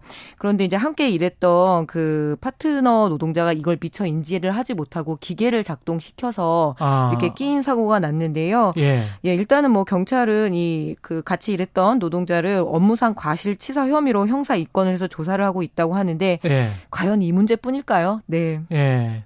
이게 명확히 진상이 좀 규명돼야 될 것 같은데 네, 네. 관련해서 정의당 쪽에서는 방문을 했었군요. 네, 예. 정의당의 이은주 강은미 류호정 의원이 11일에 이 샤, 음. 그 샤니 공장에 방문을 했는데 예. 이 샤니의 이강섭 대표이사와 공장 관계자들이 와서 현장 출입을 막았다라고 합니다. 여기에 정의당 측은 이미 중부지방노동청과 그리고 SPC 그룹 본사의 직원들 정의당 의원 방문을 사전 협의했는데 왜 이러느냐라고 했더니 SPC 측은 의원들 외에 다른 전문가들의 출입까지는 합의되지 않았기 때문에 거부한 것이라고 다소 예. 아, 다른 전문가를 네. 지금 대동을 해서 예, 다소 뭐라 그럴까요? 좀 말도 안 되는 그런 예. 핑계로 막은 거죠. 대표이사까지 나와서. 네. 예, 이게 지금 뭐가 석연치 않은 점이 있습니까? 그게 예. 사건의 전부는 아- 아닌 거예요? 뭐 언뜻 들으면 예. 작업자들 간에 사인이 안 맞았다라고 하는데 음. 이게 한두 번이면 사고지만 벌써 여러 차례이기 여러 때문에 차례예요? 그러면은 시스템 문제 아니겠습니까? 예. 예, 이번에 끼임 사고로 사망자가 발생한 이 샤니의 성남 공장만 해도 지난 5년간 14건의 끼임 사고가 있었습니다. 불과 지난해 10월, 그러니까 불과 10달 동안만 해도 벌써 세 번째거든요. 음. 가장 근래에는 7월에 이렇게 끼임 사고가 나서 골절 사고가 난 적도 있고요. 그렇다면 지금 이렇게 큰 사망 사고 이전에는 이미 크고 작은 사건들이 굉장히 많았다라는 거잖아요. 그렇죠. 그래서 그런 면에서는 잘 대응했는지 또 따져봐야 될 것 같고요.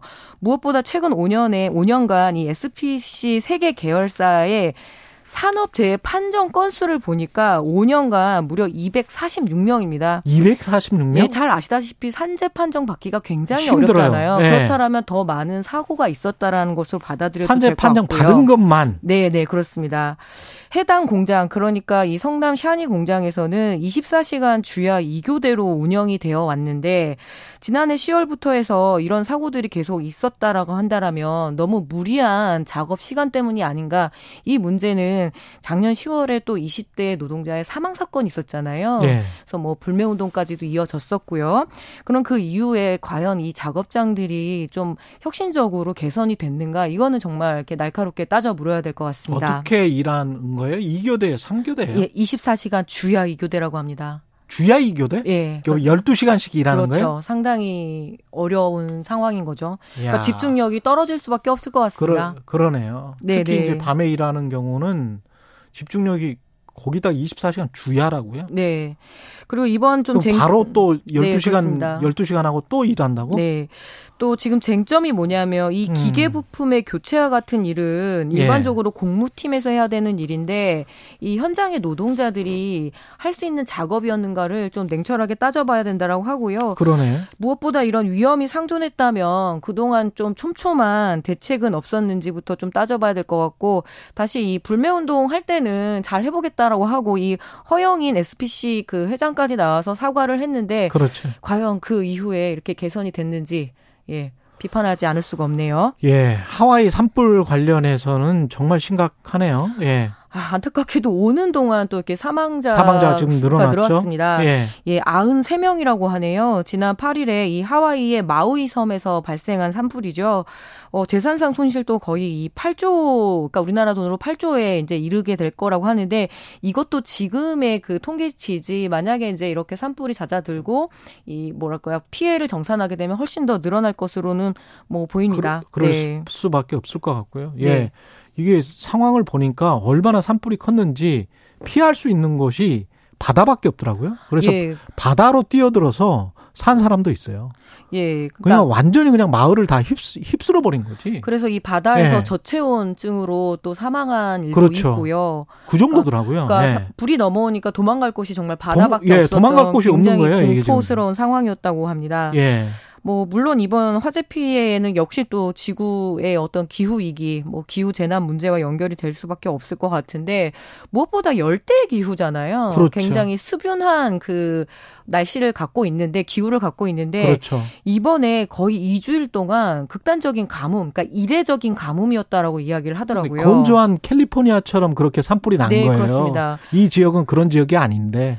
그러니까 예. 벌써부터 이 하와이 마우이 섬의 산불이 그 2018년 최악의 그 캘리포니아 북부의 패러다이스 마을의 산불 그렇죠. 때문에 예. 85명이 숨졌는데 벌써 그 기록을 넘어섰으니까 정말 음. 또 안타깝죠. 네. 좀 완전히 좀 이상하죠. 이게 기후 위기가 이제 상수가 되니까 네, 네. 뭐 사람들 대응도 중요할 것 같은데 그런데 예. 지금 가장 큰 문제가 그 사이렌이라고 하죠. 경보 시스템이 제대로 작동하지, 작동하지 않아서. 이 섬 주민들이 탈출할 시간을 확보하지 못했다. 그래서 음. 진상 조사를 하겠다라고 지금 이야기를 하고 있는데요. 예. 아, 사람의 문제는 사람이 해결을 해야 되잖아요. 예. 이런 기후 재난 문제가 계속 반복된다라면 제도적인 보완은 더더욱 촘촘하게 해야 되겠죠. 예. 이게 남의 나라만의 문제는 아닌 것 같습니다. 예. 네. 지금까지 한 번 더 뉴스 정은정 작가였습니다. 고맙습니다. 네, 감사합니다.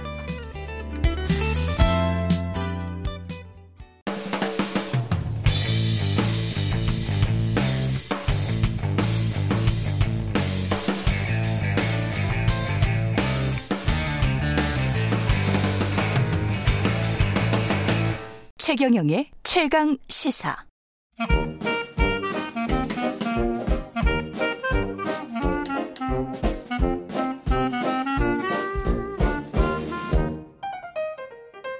네, 최경련의 최강시사 월요일은 경제합시다 코너가 있는 날인데요. 오늘은 이광수 광순의 복덕방 대표와 함께하겠습니다. 안녕하세요. 안녕하세요. 예, 복덕방은 잘 되고 있으세요? 예, 열심히 하고 있습니다. 네, 사실 손님들이 뭐 많다고 소문이 자자합니다. 독립 네. 리서치 회사고요. 예. 어, 최근에 무료로 저희가 부동산 리서치 레포트를 보내드리는데 그렇죠. 지금 한 4만 명 정도가 보고 계십니다. 지금 저 미래세 나올 때 한 6천 명 아니었습니까? 제 기억에? 맞습니다. 그, 제 기억에 예, 제가 원래 숫자가 좀 강해서 6천 명이었는데 그 동안에 지금 몇 개월 지났죠? 지금 한 네. 3개월 지났죠. 3개월. 예. 대단한 비약적인 성장세네요. 예. 그만큼 이제 사람들이 집값 향방이나 뭐 이 집값에 관해서 관심이 많다는 근데 좀 진실된 정보를 좀 듣고 싶다 그런 생각인 것 같습니다. 그렇습니다. 자화자찬을 좀 해보자면 예. 사실 한국에서 예. 어떤 이권에 휘둘리지 않는 예. 부동산 리서치는 사실 많지 않거든요. 예. 그런 차원에서 저희가 그런 어, 일을 하고 있습니다. 그때 돈은 어떻게 벌까? 뭐 어떻게 되겠죠. 뭐. 예, 걱정이 되네.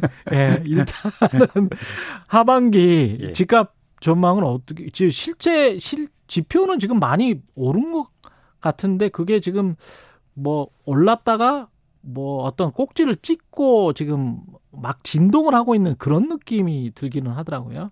그렇죠. 예. 일단 전반적으로 저희가 보셔야 예. 될게 이제 급등했다가 예. 급락했다가 예. 다시 회복세를 보였고요. 상반기에. 아. 그래서 거래량도 증가했고 예. 그다음에 가격도 회복한 상황입니다.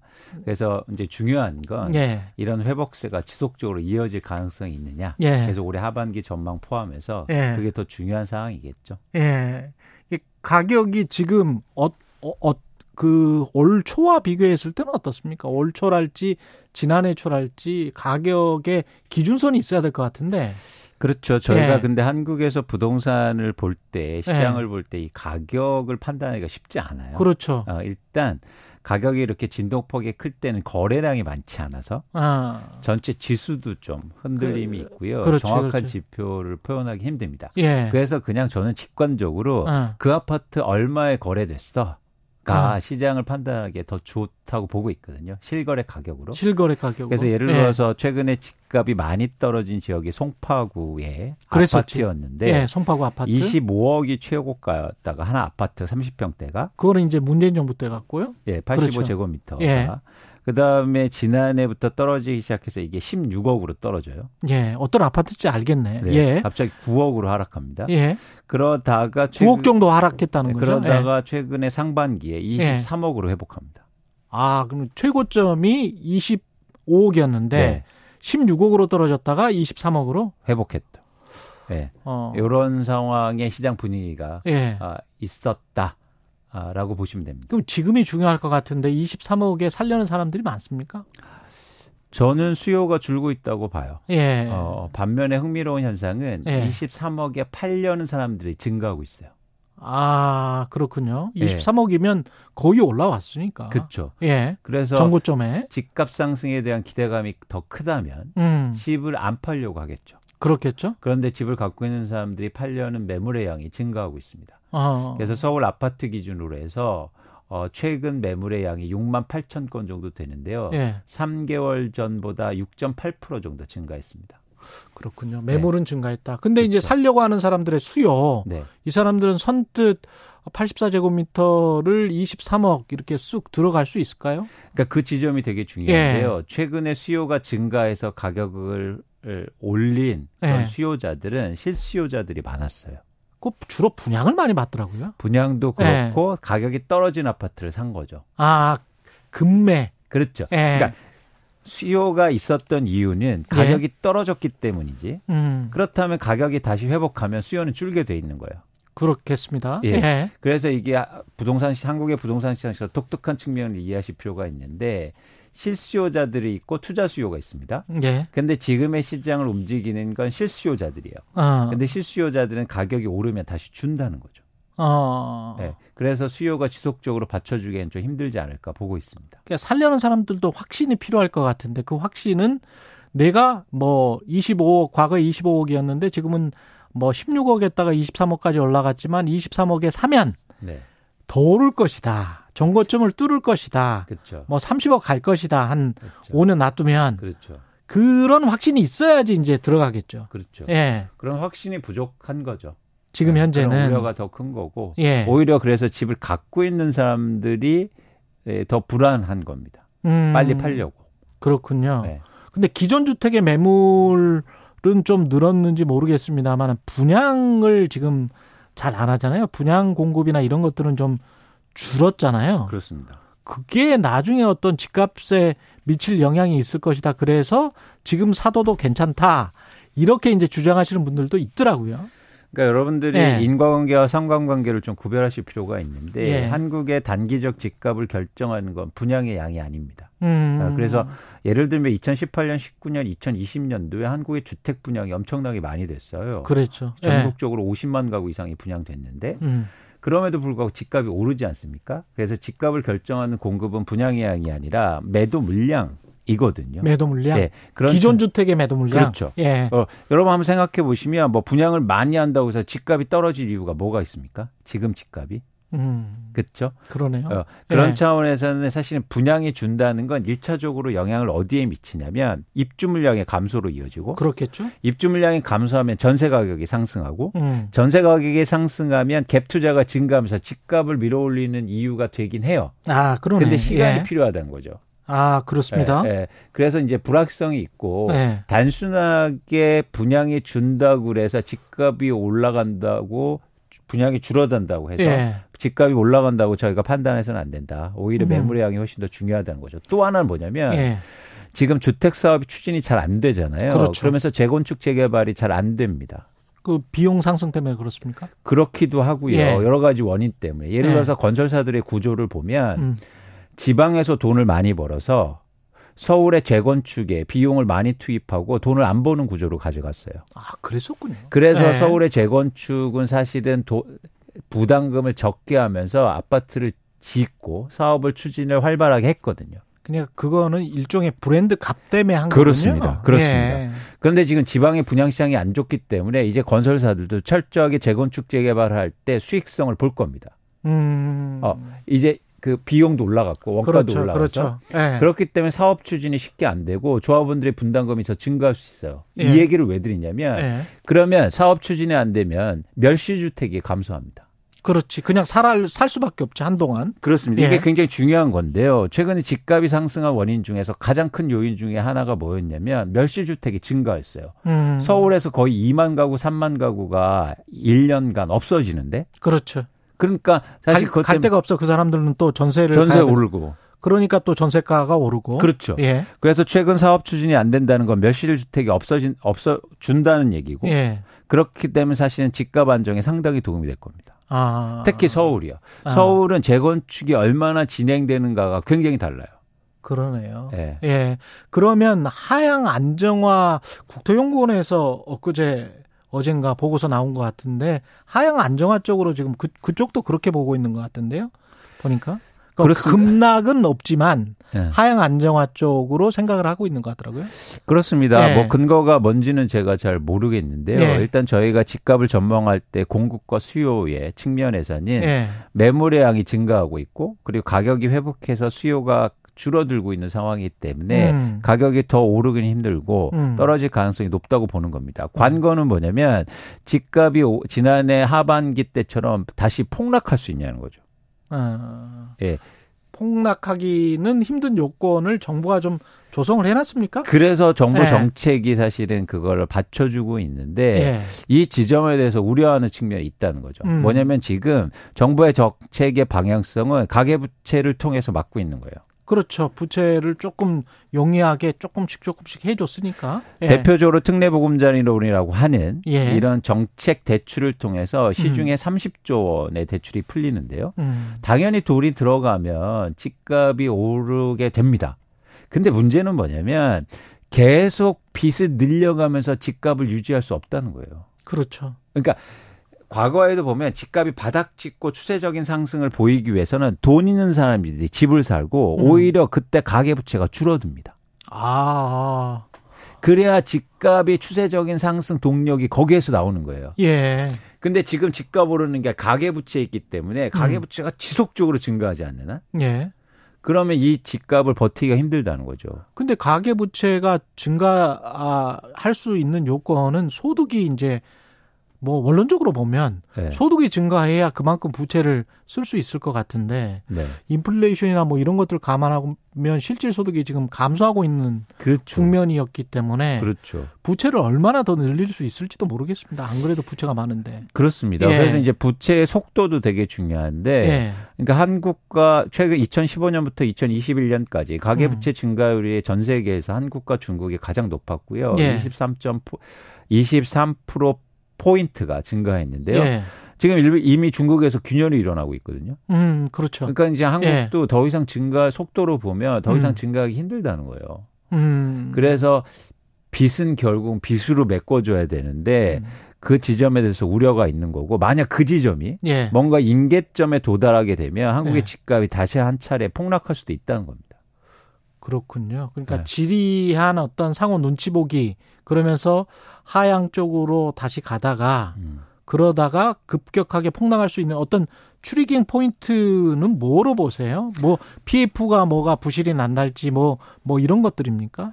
일단 가장 큰 건 뭐냐면 예. 금리 인상이죠. 아 금리 인상. 예상보다 금리가 인상되거나 예. 아, 최근처럼 어. 어, 가계 주택담보대출 금리가 오르고 있잖아요. 예. 그렇게 되면 아주 조금 오르는 거에서도 타격이 클 수 있어요. 금액이 커졌기 때문에. 그러네.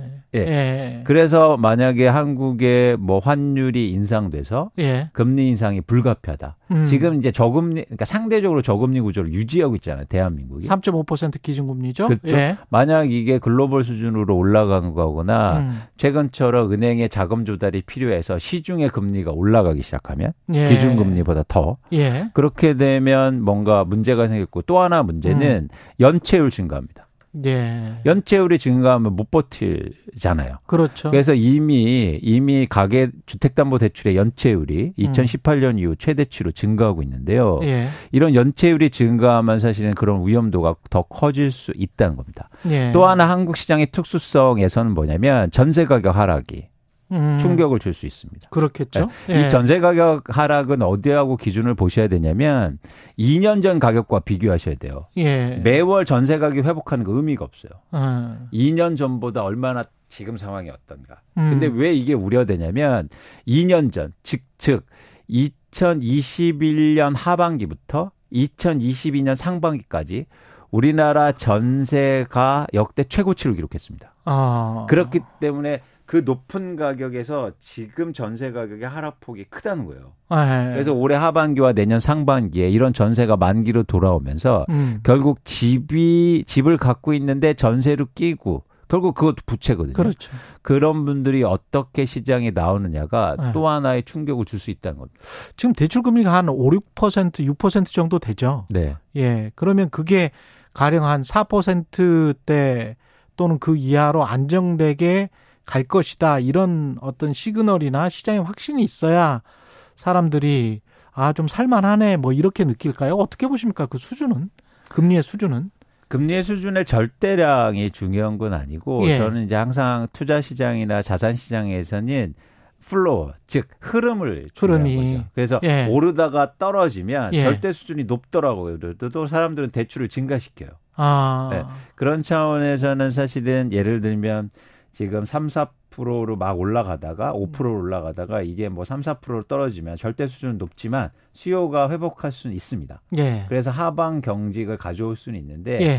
사실 그러기가 쉽, 쉽, 쉽겠느냐라는 아. 측면에서 전 조금 회의적입니다. 알겠습니다. 여기까지 듣겠습니다. 경제합시다. 이광수 광순의 복덕방 대표였습니다. 고맙습니다. 고맙습니다. KBS 라디오 최경영의 최강시사 듣고 계신 지금 시각은 8시 44분입니다.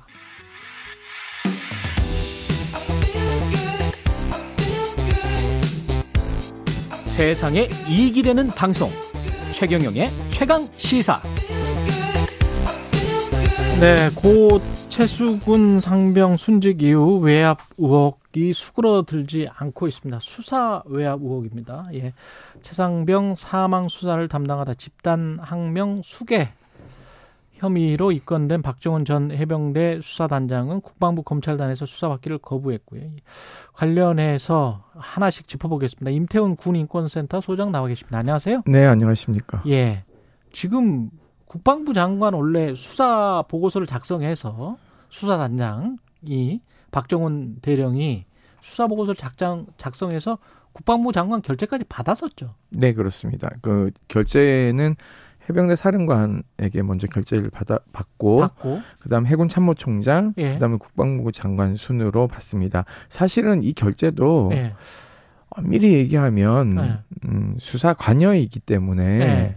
사실은 하면 안 되는 거죠. 해병대 사령관만 그러면 사인 해야 아니요? 사실 하면 안 되는 하면. 안 되는 거예요? 왜냐하면요. 어, 군사 경찰 어, 사법권을 가지고 있잖아요. 음. 군사법 경찰권을 가지고 있으니까 이제 수사를 진행하면 음. 수사를 하다가 이 사건이 어, 다른 범죄, 즉 변사 사건이 아닌 음. 다른 범죄가 혐의가 있을 때는 사실상 지체 없이 대검찰청이나 공수처 아. 어, 이런 곳에 이첩을 해야 됩니다. 그렇군요. 그러니까 왜냐하면은 네. 어, 어, 이해람 중사 사망 사건 이후 작년 7월에 군사법원법이 개정됐는데요. 예. 어, 군사경찰권, 구- 군사경찰이 사망사건이, 이 군인의 사망사건을, 예. 어, 그, 변사사건 종결할 수 있는 권한을 가지고 있어요. 그러니까 사실은 이게 미완의 군사법 개혁이죠. 아. 이것까지 가져왔어야 되는데, 예. 이 종결권을 군사경찰이 가지고 있다가 보니까, 예.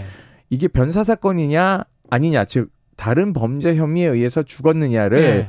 군사 경찰이 일차적으로 판단하니까 지휘관들이 자꾸 관여하려고 하는. 속성을 가지고 있습니다. 그냥 변사 사건으로 처리해라. 예, 그렇습니다. 그러면 이거는 통상적으로 다른 범죄 혐의가 있습니다. 저희가 이것은 어 뭐 관련 부서 뭐 대- 지체 없이 대 검찰청 고위공직자 어, 수사처나 경찰청의 사건을 이첩하도록 규정하고 있는 것에 음. 어 그 부합하는 거죠 수사단장의. 이, 이 이첩은요. 예. 그런데 어 그래서 충북 경찰청이 이첩을 했어. 아, 경북 경찰청이 아, 경북 경찰청이 예. 이첩을 했어. 예. 네, 그렇습니다. 예. 이첩을 했죠. 근데 예. 이첩한 지, 어, 한 10시 몇 분에 이첩했는데, 예. 밤 7시 몇 분에, 어, 권한도 없는 예. 국방부 검찰단이 해수에 갔어요. 아. 그러니까는 예. 경북 경찰청도 예. 책임을 물을 수밖에 없는 거예요. 왜냐하면 수사에 대한 것을 이첩을 받았으면 음. 이첩한 부서에서 문제가 있다고 판단됐을 때 환부를 하는 것이지 예. 이게 환부 조건이 되냐 안 되냐도 따지지 않은 것 같아요. 경북 경- 경찰청은. 아. 그러니까 본인들 말로는 뭐 서류도 열어보지 않았다고 하는데 저는 그러면은 이 사건 관련해서 어그 광역수사대장이 예. 헌병 우리 군사경찰 광역수사대장이 저희 이거 변사 사건이 아니기 때문에 예. 어 과실치사 어, 혐의가 있어서 어 이첩합니다라고만 하고 왔을까요? 예. 설명은 했겠죠. 예. 그러면 그 설명을 들었으면 사실은 회수를 하겠다고 이, 이 군사 경찰에서 그렇지. 연락이 온 게 아니라 예. 또는 그 상급 부대인 예. 국방부 조사본부에서 연락이 온 것도 아니라 음. 갑자기 확 뛰어넘고는 국방부 검찰단 권한이 없습니다. 네. 어, 여기 검 그러니까 우리 민간으로 치면 음. 경찰청과 검찰청으로 나누는 거예요. 예. 그거를 왜 국방부 검찰단이 가져갑니까? 그러니까 그럼- 이것 자체부터가 네. 어그 범죄를 행하려고 하는 자 예. 또는 어, 수사를 방해하는 어, 자에게 어, 수사 자료를 넘긴 거기 때문에 예. 국방부 검찰단 단장도 지금 사법 처리 대상이에요. 예. 그리고 경, 경북 경찰청장도 사법 처리를 할지 징계를 할지도 그것도 봐야 되는 거예요. 경북 경찰청은 이제 좀 늦게야 어젠가요? 일단 이첩 받아서 수사할 예정이다. 전 이것도 말이 바뀐 거거든요. 말이 바뀐 거죠? 예, 처음에는 이첩이 와야 수사를 하겠다라고 버팅겼어요. 아. 어, 그쪽에서 안 넘겨주면 우리는 수사 네, 못한다. 이런 게 어디 있습니까? 인지했으면 수사를 해야죠. 아. 언제부터 대한민국 사법 이 어, 사법 경찰권이 이렇게 무능하고 예. 어, 해태했는지 모르겠는데요. 예. 경북 경찰청장 같은 경우에 형사통으로 유명한 사람입니다. 예. 이 사안에 대해서 잘 알죠. 어. 그렇다면은 경북 경찰청의 입장이 애초에 그랬는데 예. 그저께 왜 바뀌었냐? 결국은 본청이나 음. 국가수사본부에서 사안의 중대성을 인지하고 예. 어, 빨리 수사하라고 지시하지 않았을까라는 강한 의심을 하고 있습니다. 네, 국방부 검찰단은 그때 그 당시에 왜 그러면 이걸 회수해 갔을까요? 왜 회수해 갔을까요? 자, 이게요. 예. 장관의 결재까지 듣겠습니다. KBS에 그렇죠. 나오셔서 얘기했죠. 예. 박정훈 어, 대령이? 예, 예. 수고했다. 그리고 나가보라고 했어요. 그 예. 다음이 보직 해임에 대한 결정을 해야 되는 상황이에요. 어떻게 처리해야 될지 예. 이 임성근 해, 어, 해병 1사단장에 대해서 예. 그 논의를 해- 했고 제- 임성근 일사단장이 지금 이 수사 보고서에는 과실치사 혐의로 적용된 적용되어 있죠. 그렇죠. 예. 이 그러- 수사 보고서에는 예, 당초에. 그러니까는 혐의가 예. 있으니까 예. 이제 보직을 유지하는 것이 부적절해진 것이죠. 그렇죠. 예. 그러면 통상적으로 이제 해병대 1사단장에 대한 보직 해임 심- 심사는 사령부에서 열리지 않고 해군본부에서 열려요. 음. 해- 해- 제가 어그 들은 고위 관계자들에 따르면 예. 말, 말씀에 따르면 음. 보직심사위원회를 개최를 준비하고 있었고 임성근 일사단장에 네 그리고 임- 일사단장은 예. 집에 갈 준비를 하고 있었대요. 가방 싸고 있었대요. 심지어 네. 예. 그런데 예. 임성근 사단장이 자기가 과실치사 혐의로 어 적시되어 있다는 이야기를 듣고 음. 이대로 못 나가겠다라는 음. 태세 전환을 했다는 얘기를 들었어요. 예. 근데 사실은 이때부터 꼬이기 시작하거든요. 예. 갑자기 안보실 대령이 어 우리 저기 수사단장한테 박 대령한테 예. 전화를 해서 수사 자료를 달라고 요구합니다. 국방부 안보실? 아니요. 대통령실 대통령실 안보실. 예. 그러면 음. 이게 파견 나가 있거든요. 예. 다들 대통령실 안보실에서 예. 그- 전화가 그- 왔어. 그걸 왜 봐요? 그렇지. 예. 수사 예. 자료는요. 기밀 사안이기 때문에 예. 볼 수가 없어요. 왜냐하면 범죄 혐의를 갖고 있는 사람들이 그걸 가지고는 증거 인멸을 할수 있기 때문에 그렇죠. 어, 대통령 헤르비가 와도 안 보여주는 겁니다. 예. 그런데 그걸 보자고 해서 수사단장이 거부합니다. 음. 우리 KBS 사사건건 나와서 말씀을 하셨죠. 예. 그랬더니 어 그러면 언론 브리핑 할 자료라도 달라 라고 한 했어. 거예요. 맞아요. 예. 예, 그러니까는 수사단장은 사실 그것도 주지 말았어야 된다라는 생각을 가지고 있어요. 예. 근데 줬습니다. 음.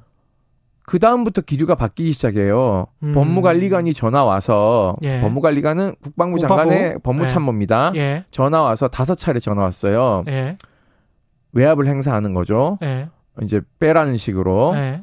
어 그러니까 이거 장관 결제 맡은 건데요라고 하니까 법무관리관이 장관님 결제를 받았다고요 라고 하는 거예요. 음. 그러니까 이게 장관의 명이 아닌 겁니다. 장관의 아. 법무참모가 그 정도는 알아야죠. 네. 상식적으로. 사전에 장관 결제도 받은 줄을 모르고, 모르고 참모, 전화를 해. 참모가 전화를 한 예, 거군요. 그러니까 이 얘기는 예. 그러면 전화 끊으면 그럼 차관님하고 논의하겠다 이래요. 그럼 이 전화는 차관 타고 들어온 겁니다. 그럼 차관은 누구의 전화를 받았느냐? 예. 많은 사람들이 안보실을 의심하고 있는 것이죠. 대통령실 안보실을 예. 의심하고 있습니다. 그러니까 이게 예. 제가 지난번에 뭐 그 라디오에서 다른 방송사에서 얘기를 했지만 예. 근무연이 있다. 음. 어, 임성근 사단장이 MB 시절 행정관 청와대 행정관으로 근무했었고 음. 어, 지, 금 국방부 장관 이종섭 장관이 음. 선임 행정관 음. 그 위에 비서관 음. 그 비서관이 누군지는 언론에 나옵니다 검색하면 예. 이 사람하고의 근무연 때문에 예. 이렇지 않느냐라는 강한 의구심을 표하고 있죠. 그래서 어제 대통령실? 대통령, 대통령실에서는 해명을 이상하게 했어요. 예. 김은기고 아니면 아니지. 예. 무슨 같이 근무했는 걸 가지고 같이 근무한 걸 나중에 알았다. 나중에 알았다. 아이고 청와대가 그렇게 넓어요. 제가 청와대 들어가 보니까는 예. 뭐 좁은 비서동에서 예. 어, 닥치닥치 일하던데 무슨 말씀을 그렇게 섭섭하게 하세요. 그리고 여러 저 지금 아니. 관련해서 대통령실에서 외압을 행사했다는 의혹은 가짜 뉴스를 만드는 거다. 이렇게 지금 주장을 하고 있습니다. 가짜 뉴스요? 예. 아니 팩트를 얘기하셔야죠. 음. 왜 도대체 이렇게 꼬였는지에 대한 설명이 없지 않습니까? 예. 장관 결제까지 다 났는데 예. 그리고 저는 이건 범죄 혐의가 명백하다고 생각하고 있어요. 왜냐하면 일사단장에 대한 범죄 혐의 아니요 전체 지금 아. 보면은 그 팩- 이후에 꼬인 것에 꼬인 관한 것에 대한 것이죠. 네. 왜냐하면 지금은 저는 이건 수사 방해를 넘어 사법 방해 행위라고 생각하고 있고 아. 중대한 국정농단이라고 생각하고 있습니다. 예. 그렇다면은 이런 국헌 문란 세력들에 대한 음. 고위공직자 수- 수사 공수처에서 음. 바로 지금 국방부 압수수색에서 다 지금 사법 처리해야 되는데 공수처 종이 호랑이가 됐어요. 예. 아무것도 못 합니다. 현직 검사들 중에서도요. 예. 저한테 한 달이 건너서 연락 오는 게 예. 공수처 뭐 하고 있냐? 저 압수수색 국방부 안 하고 이거는 그러면 누가 어떻게 해야 되는 거예요? 국회에서 뭐 할 수 있는 거는 혹시 있습니까? 국정조사 하셔야죠. 국정조사. 아니 음. 의석도 하나도 없고 본인이 의원도 아닌 유승민 의원 전 의원께서 음. 이건 즉 국정조사해야 된다라는 얘기가 안 들리나 봐요. 그러니까 민주당도 지금 음. 국방위 가지고 뭘 하겠다라는 생각은 버리셔야죠. 이건 국정조사를 아, 이거 해야 된다. 국정조사죠, 당연히. 그 때에 따라서는요, 국정조사를 왜 하냐. 예. 이게 지금. 검찰이나 그리고 공수처가 수사해야 된다. 고- 지금 예. 고위급들이 너무 많이 연루됐지 않습니까? 국방부 장관, 국방부 차관, 그렇죠. 법무관리관, 그렇죠. 국방부 검찰단장이 원스타 진이에요. 예. 그리고 해병대 사령관, 쓰리스타입니다. 예. 그리고 당사자인 해병대 일사단장, 투스타입니다. 투스타죠. 아, 이런 사람들이 연루됐기. 때문에 예. 국정조사를 해야 되는 것이죠. 임태훈 군 인권센터 소장이었습니다. 고맙습니다. 네.